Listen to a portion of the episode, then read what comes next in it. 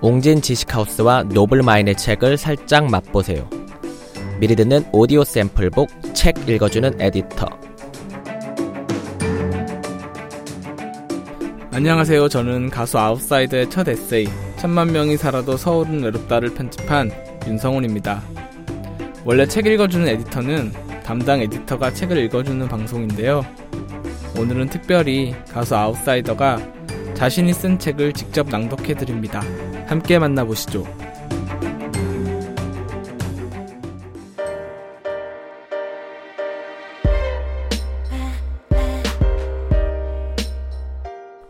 천만 명이 살아도 서울은 외롭다. 신옥철.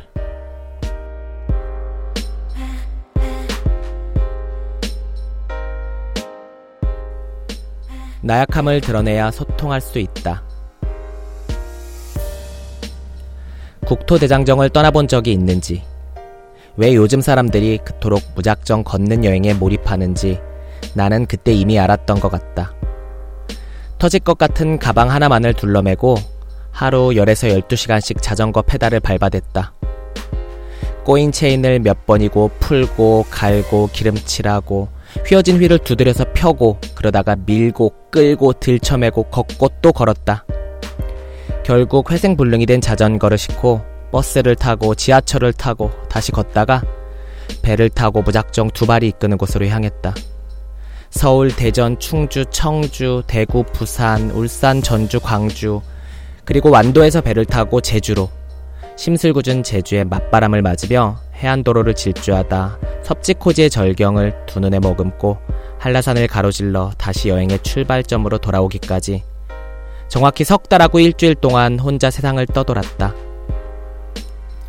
여행의 시작과 끝에서 내가 가장 절실히 깨달은 것은 무엇이었을까? 그것은 나의 나약함이었다. 나란 존재는, 아니, 비단 나뿐만이 아니라 인간이라는 존재는 이 드넓고 광활한 세상 속에서 정말 나약하고 미약한 하나의 점에 지나지 않았다. 익숙하지 않은 경험해보지 못한 매일매일의 새로운 환경 속에서 나는 수십, 수백 번 더 고민하고 좌절하고 포기하고 죽을 고비를 넘겼다. 포기하고 싶을 때 어쩔 수 없이 내가 선택한 방법은 나의 나약함을 인정하고 꺼내놓는 것이었다. 지난 시간 동안 자존심 하나로 버텨왔고 누군가에게 조그만 부탁 하나 하지 않고 살아온 나였다. 늘 당당함을 자신하던 20대 중반의 청년이 그 여행의 끝에서 어느새 모든 것을 내려놓고 맨몸으로 홀로 세상 앞에 서 있었다. 하루에 10시간 이상씩 점점 무거워지는 자전거 페달을 밟은 지 열흘쯤 되던 날이었다. 그날도 어김없이 저녁이 되자 날이 저물고 어둠이 깔리기 시작했다. 기온은 뚝 떨어지고 페달을 밟는 두 다리에는 점점 감각이 없어졌다. 춥고 배가 고팠다. 눈앞에 다를 것 없이 계속 이어지는 길이 지겨웠고 말을 잃어버린 나도 말을 찾는다 한들 들어줄 사람 하나 없는 상황도 외로웠다. 시간이 갈수록 외로움이 진해졌다. 잠을 잘 만한 인간아 인적의 불빛이 전혀 보이지 않는 짙은 어둠이 나를 집어삼키고 있었다. 집채만한 몸집에 흔들거리는 대형 트럭들이 미친 듯이 질주하며 힘겹게 페달을 밟고 있는 내 옆을 아슬아슬하게 스쳐 지나갈 때마다 내 심장은 이내 멎을 듯 급격히 쪼그라들었다. 퍼지기를 반복했다. 거대한 트럭에 밟혀 솟구쳐 오른 조그만 돌멩이나 파편들이 자전거 주변을 살짝이라도 스쳐갈 때면 마치 바위라도 훑고 지나간 듯 쩌릿쩌릿 퍼지는 진동에 정신을 놓을 듯한 충격을 받았다. 도저히 이 어둠과 추위와 배고픔과 외로움 속에서 더는 앞으로 나아갈 자신이 없었다. 결국 나는 어느 순간 힘없이 두 발을 땅에 내려놓았다. 태어나서 처음 경험해보는 두려움이었다. 정체 모를 공포 속에서 몇 시간이나 떨었을까? 돌아갈 길을 헤매고 헤매다 결국 생각하게 된 것이 히치하이킹이었다. 하지만 그 역시 쉽지 않았다. 어둠 속에 가려진 내 모습을 발견하지 못한 차들은 거대한 괴물처럼 나를 향해 더욱 사납게 으르렁거렸다. 어느 순간 추위와 탈진, 배고픔과 끝모를 두려움으로 이성을 잃어버린 나는 내 앞을 향해 돌진해오는 커다란 어둠을 향해 내 몸을 통째로 내동댕이 쳤다. 제정신이 아니었다. 반은 정신이 나가 있었다. 갑작스러운 돌발 상황에 깜짝 놀라 당황한 트럭이 자지러질 듯 비명을 지르며 핸들을 꺾어 차를 세웠다. 정신을 차리는 순간 모든 것이 끝난 줄 알았다. 짙은 어둠 속에서 트럭을 운전하던 아저씨가 간신히 차를 멈추고 나와서 나를 향해 소리를 질렀다. 그때였다. 내가 이 여행에서 처음으로 누군가에게 말을 건넨 것이. 살려주세요. 도와주세요. 배가 너무 고파요. 춥고 무섭고 제가 지금 뭘 어떻게 해야 하는지 아무것도 모르겠어요. 그때 내 앞에 서 있던 트럭 기사 아저씨가 격앙된 표정을 풀고는 내 손을 살며시 잡아주었다. 그는 엉망이 된 내 자전거를 트럭에 싣고 조용히 그 길고 긴 어둠의 끝에서 나를 데리고 나왔다. 어둠으로 가득 찬 끝이 보이지 않았던 도로가 드디어 끝이 나고 작고 희미하게 반짝이던 빛이 점점 더 뚜렷하고 선명해질 때쯤 그는 그 빛의 진원지인 조그만 구멍가게로 나를 데리고 갔다. 그리고 거기서 나는 인생 최고의 식사를 대접받았다. 삶은 달걀과 데운 우유 한 잔. 그건 내 인생에서 먹어본 가장 맛있고 따뜻한 식사였다. 나 자신의 나약함과 외로움을 솔직하게 누군가에게 꺼내놓았을 때, 누군가의 손길을 간절히 원하며 거짓없는 눈빛과 마음으로 손을 내밀었을 때, 그때 세상은 비로소 내 손을 잡아주었다. 그날의 인연이 내게 알려준 것은 이것이다. 홀로 감당하기 힘든 상황에 닥쳤을 때, 노력하고 노력해도 내 힘으로는 도저히 해결할 수 없는 상황에 처했을 때, 나의 부족함과 아픔을 누군가에게 솔직하게 드러내 보이는 것만으로도 큰 힘이 된다는 것. 나약함을 인정한 후 뜻밖의 인연들이 뜻깊은 인연으로 이어졌다. 오랜 단절의 시간 속에서 살았던 나는 비로소 소통의 기쁨을 맛보았고 그 경험을 토대로 외톨이라는 노래를 만들었다. 상처를 치료해줄 사람을 찾아 나선 여행의 끝에서 나는 타인, 그리고 나 자신과 소통하는 법을 비로소 깨달았다. 누군가와 진심으로 소통하려면 무엇보다 우선 서로가 다르다는 것을 인정해야 했다.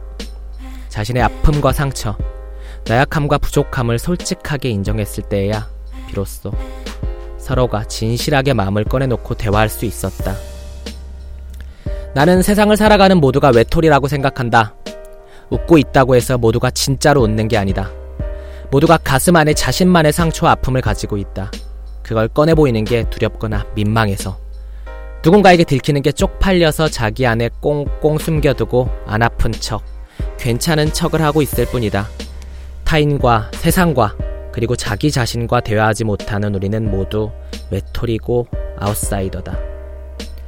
우리는 광활한 세상 안에 희미한 점 하나일 뿐이지만 그 점과 점이 모여서 선을 이루고 그 선이 더해져 더 굵은 선이 만들어진다. 그리고 그렇게 모인 선과 선이 만나서 하나의 면을 구성하고 여러 면이 만나 완성된 형체를 갖게 되는 것이다. 이처럼 각자가 희미한 점 하나인 우리 모두는 혼자가 아닌 함께 할 때 그 존재를 나타낼 수 있다.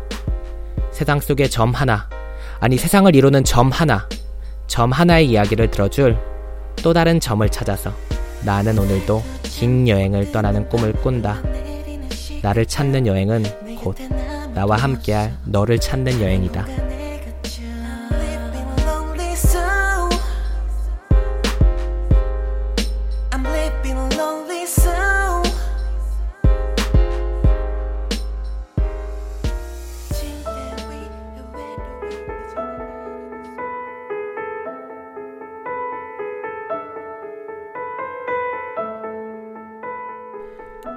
또 다른 외톨이 친구에게서 온 편지.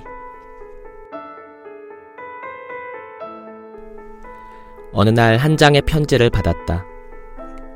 자신이 학교에서 친구들로부터 왕따를 당하고 있는 중학생이라고 밝힌 그 친구는 사랑받지 못함이, 아니 평범하게 친구들과 어울릴 수조차 없는 자신의 삶이 너무나 힘들다고 했다. 그리고 그 소외감을 더 이상 견디기가 힘들어서 그 아픔조차 내려놓겠다는 결심을 하게 됐다고 했다. 죽음에 대한 두려움과 스스로에 대한 한심스러움, 그리고 가족에 대한 미안함과 자신을 손가락질하고 욕하던 친구들에 대한 원망이 뒤죽박죽 섞여서 붉은 눈시울이 온통 눈물 범벅이 된 시각. 그는 창문 트리로 발을 올려놓고 아래를 내려다보고 있는 자신의 모습을 발견했다.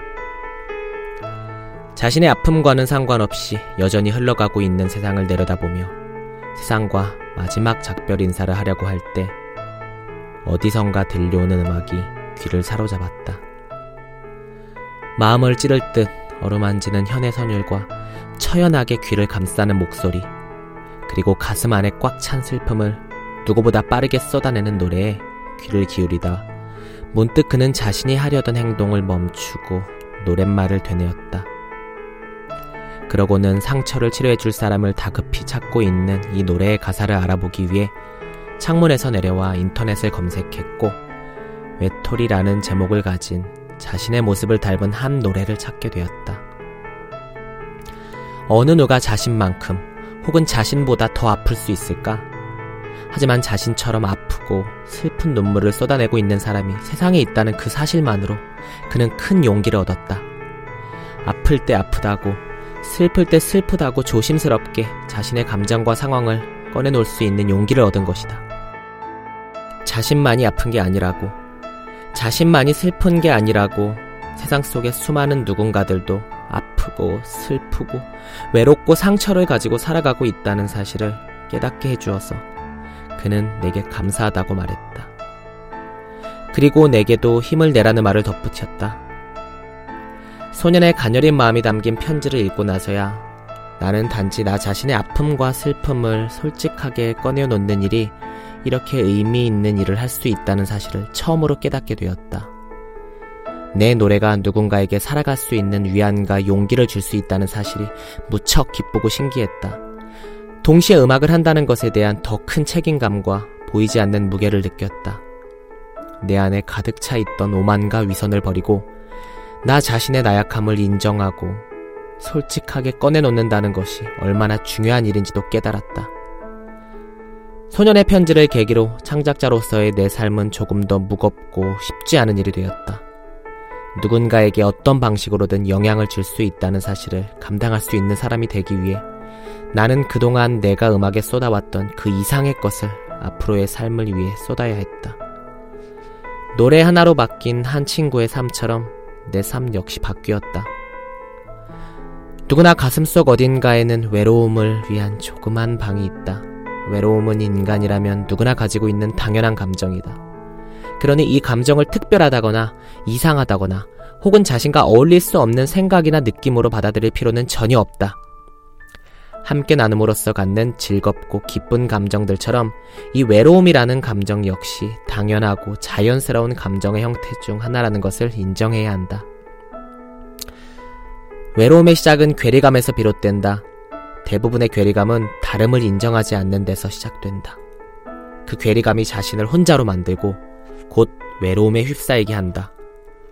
아웃사이더, 왕따, 혹은 외톨이로 살아가는 대부분은 자기 자신이 남들과 다르지 않다고 생각한다.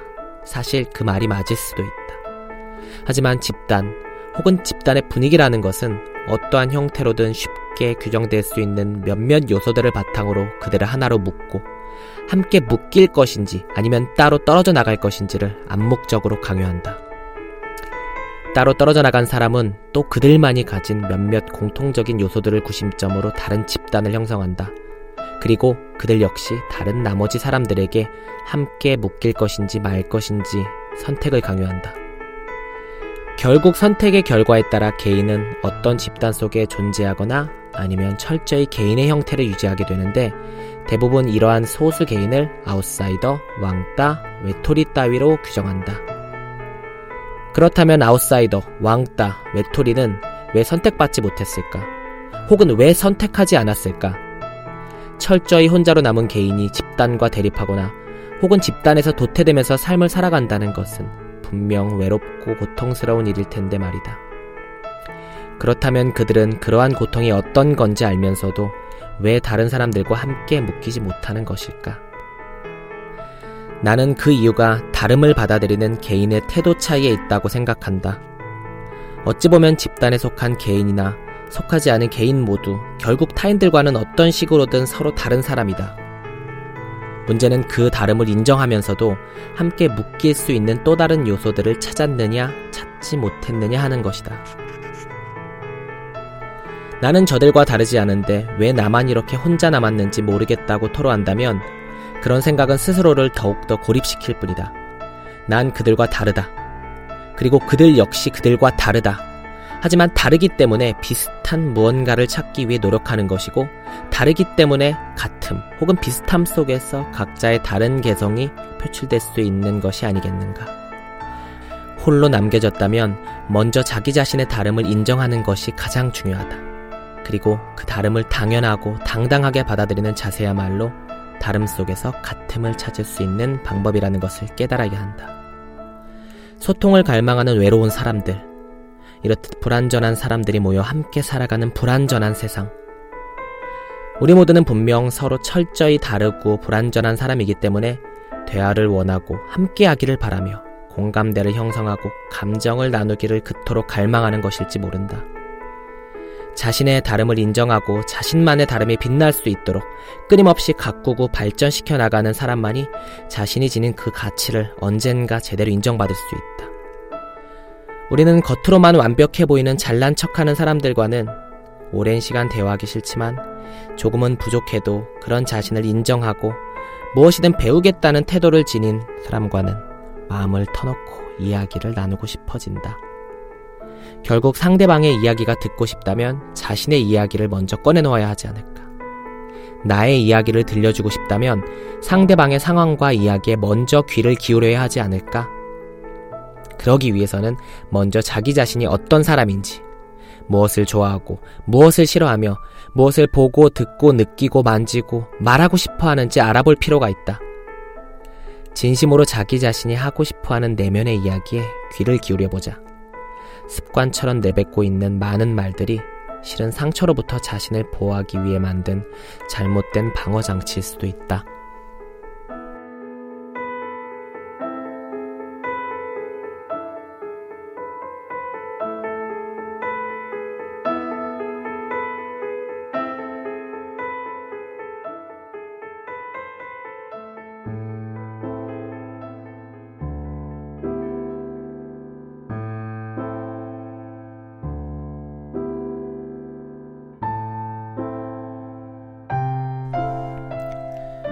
외롭다고 자꾸 채워 넣지 마.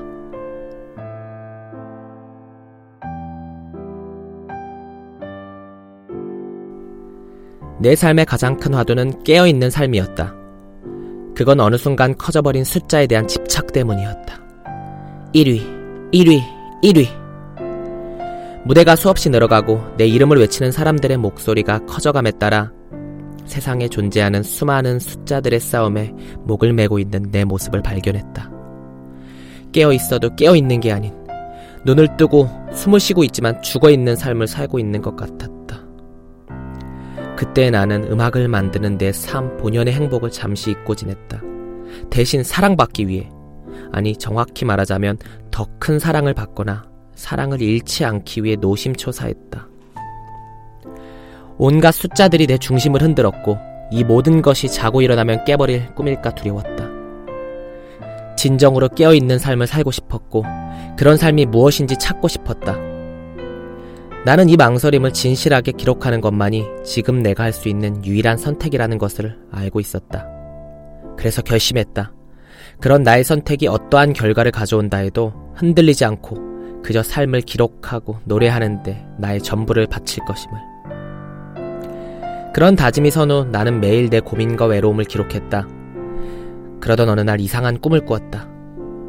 꿈속에서 나는 하루를 살다가는 하루살이였다. 꿈을 꾸고 있다는 걸 알면서도 꿈의 마지막이 두려워졌다. 내일이면 나는 세상에 존재하지 않는 것이다. 까마득한 어둠 속을 무한히 걷는 절망감 속에 내가 생각조차 할 수 없는 존재가 된다는 막연한 두려움 속에서 몸을 부르르 떨며 잠에서 깼다. 꿈에서 깬 나는 그동안 쉼없이 달려오기만 했던 지난 날을 회고해 보았다. 뜨거운 열정과 누구에게도 꺾이지 않는 고집, 하고자 하는 것은 해야 하고, 얻고자 하는 것은 얻어야 하며, 이루고자 하는 것은 반드시 이루어야만 했다. 그래서 음악 안에도 열정을, 고집을, 얻고자 하는 것을, 이루고자 하는 것을 꽉꽉 눌러 담아내기에 바빴다. 이제 그런 내 삶에 잠시나마 휴식을 안겨주고 싶다는 생각이 들었다. 채워 넣기에 급급했던 지난 시간 동안 나에게는 과부하가 걸렸고 이제는 많은 것을 비워낼 필요가 있었다. 내 안에 가득 차 있던 수많은 감정들을 휴지통 비우듯 깡그리 비워내고 싶었다. 나를 버리고 비워내는 시간 동안 찬찬히 깨닫게 되었다. 비워낸다고 공허해지는 것은 아니었다. 비움을 통해 배움을 채웠고 버림을 통해 배움을 얻었다. 보이는 것에, 이뤄내는 것에 연연하지 않아도 된다는 생각만으로 삶의 여유가 생겼다. 힘이 들어간 눈에 힘을 빼니 뚜렷하게 보이던 편견이 사라졌다. 힘이 들어간 어깨에 힘을 빼니 매일같이 나를 누르던 타인의 기대와 관심에서 가벼워질 수 있었다. 채워넣기에 급급했던 삶이 비워내는 삶으로 바뀌니 발걸음부터 가벼워졌다. 내 목소리만이 전부가 아니었다. 말하는 것만이 뜻을 전달할 수 있는 게 아니었다. 소리를 내고 호흡을 뱉어내는 것만이 음악이 아니었다. 공간이 주는 울림이 목소리가 아닌 악기들이 이끄는 발걸음이 소리 없는 침묵과 정적이 미세하게 떨리는 숨소리가 곧 음악이 될 수 있었다. 작은 여유와 쉼이 내 삶을 바꿔주었다. 마침내 나는 내가 만들어낸 문턱을 조심스레 넘어섰다. 목표를 내려놓으니 애초부터 문턱이 높지 않았다는 것을 깨달았다. 그리고 그 문턱은 마음먹기에 따라서 언제든지 높아질 수도 낮아질 수도 있으며 애초에 존재하지 않았을 수도 있었다. 삶을 살아간다는 것은 넘어야 할 문턱을 넘는 것이 아니라 그저 발이 가는 대로, 마음이 가는 대로 걸어가면 되는 것이었다. 마냥 걸어가다 힘에 붙이면 그곳이 언덕이고, 마냥 걸어가도 힘이 들지 않는다면 그곳이 평지인 것이다. 내가 생각하는 대로, 내가 흘러가고자 하는 대로 그저 말없이 조용히 흘러가면 되는 것이다. 그런 것이었다, 삶은.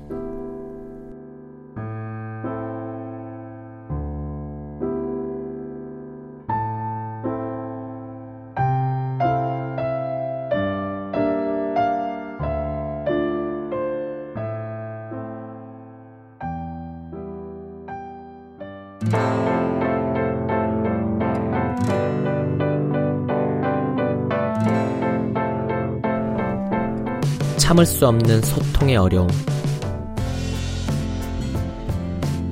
사람을 대할 때 기술적인 방법을 찾는 것만큼 어리석은 일은 없다. 단 한 가지 방법이 있다면 그건 매 순간 진심으로 상대방을 대하는 것 뿐이다. 누군가와 소통을 원한다면 먼저 이해해야 하고 이해하기 위해선 상대방을 있는 그대로 인정해야 하며 인정하기 위해선 내 진심을 먼저 꺼내놓아야 한다. 이것이 내가 살면서 깨달은 유일한 방법이다. 가수로, 창작자로, 그리고 한 회사의 대표로 살아왔다. 이룬 것 이상으로 많은 것을 잃었다. 8장의 음반을 내서 번 돈으로 그보다 더 많은 가수들의 앨범을 제작했다. 누군가와 같은 곳을 바라보고 걸어가는 일이 얼마나 힘든 일인지 지금은 누구보다 잘 안다. 그 사실을 미리 알고 있던 주변의 많은 사람들은 내가 회사를 만든다고 했을 때 나를 뜯어 말렸다. 물론 나 역시 끊임없이 흔들렸다. 그럼에도 나는 분명 이 길이 그 어떤 것보다 의미 있고 가치 있는 일이라고 스스로를 설득하면서 지금껏 걸어왔다. 힘든 상황일수록, 열악한 환경일수록 더욱 세게 나를 몰아붙였다. 언젠간 될 거라고, 반드시 할 수 있을 거라고 믿었다. 그 시간을 이겨내는 어깨들 성장과 성취감을 위해 오늘을 그리고 내일을 살았다. 소통, 소통, 소통. 내 삶의 목표는 늘 소통이다. 하지만 소통이 쉬웠던 적은 한 번도 없었다. 진심 어린 소통이라고 믿었던 것들 역시 진실을 감춘 채 다른 모습으로 포장되는 경우가 많았다. 때로 내가 전하고자 했던 진심은 타인이 처한 상황에 따라 완전히 다른 모습으로 비춰졌다. 간절히 원했던 소통이 불가능함을 깨달을 때마다 단절과 직면할 때마다 나는 내가 살아온 삶의 방식이 통째로 흔들리는 혼란을 겪어야 했다. 나와 당신은 다르기에 누가 옳고 그르다는 판단은 하고 싶지 않았다. 그게 가능하다고도 생각하지 않았다. 하지만 분명한 건 서로 미안하다는 말 한마디면 유지될 수 있었던 그동안의 진심들이 알량한 자존심 덕분에 모두 거짓이 되기도 한다는 사실이다. 욕하고 싶지도 원망하고 싶지도 그리고 그럴 가치도 없지만 여전히 내가 듣고 싶은 건 미안하다 라는 단 한마디만이다. 꼭 해주고 싶은 말이 있다. 나는 당신의 미래를 책임져 줄 수 있는 사람이 아니다. 당신도 나의 미래를 책임져 줄 수 없다. 자신의 꿈과 소망과 미래는 스스로 만들어가는 것이다. 설령 당신과 내가 그 어떠한 이유에서 더 이상 뜻을 함께하지 못하게 된다 하더라도 각자의 길에서 자신의 미래를 만들어가기 위해 노력한다면 언젠가 우리는 반드시 다시 만나게 될 것이다. 나는 누군가의 미래를 책임져 줄 순 없지만 누군가의 열정을 책임질 수 있는 사람은 되고 싶다. 그리고 그 열정은 결코 타인을 위해서나 타인에 의해서가 아닌 자신을 위한 것일 때만이 진정 그 가치가 빛을 발할 거라고 확신한다. 자신만의 열정과 용기를 가지고 있는 이들이라면 어디에서 무슨 일을 하건 간에 나는 그들을 늘 응원할 것이다. 많은 이들과 함께 했지만 원치 않는 가슴 아픈 이별도 많았다. 내가 누군가의 원망의 대상이 되기도 했다. 생각해본다. 과연 아름다운 이별이란 세상에 존재할 수 없는 걸까? 이건 아마 내가 평생 풀어야 할 숙제일 것이다. 언젠가 시간이 흐르고 서로가 조금이나마 이해하고 인정할 수 있게 됐을 때 그게 언제가 됐건 꼭 말해주고 싶다. 미안하다고. 끝까지 함께하지 못해서.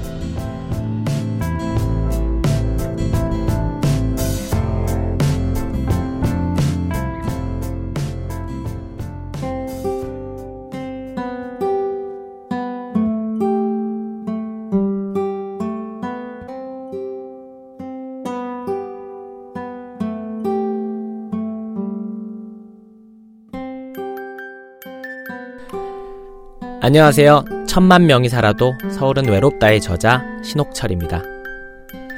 그동안 아웃사이더라는 이름으로 외톨이, 주변인, 피에로의 눈물, 바람 곁에 등 어, 외로움의 본질에 대한 이야기를 항상 음악으로 풀어냈었는데요. 어, 이 책은 제가 음악이 아닌 그리고 음악이기 때문에 하지 못했던 또 다른 더 깊은 이야기들을 글이라는 저희 친구와 함께 풀어낸 그런 기록들입니다. 외로움을 가지고 있는 여러분들, 그리고 그 외로움의 형상을 보고 싶고 만지고 싶은 여러분들, 외로움이란 녀석과 조금 더 친해지고 싶은 여러분들께 이 책을 권하고 싶고요. 세상에 널려 있는 수많은 외로움의 조각들을 하나하나 찾아서 하루하루 맞춰나가면서 결국 어떤 모습이 그려질지, 어떤 퍼즐이 완성될지, 어떤 그림을 가지고 있을지 여러분도 저와 함께 확인해 보셨으면 좋겠습니다.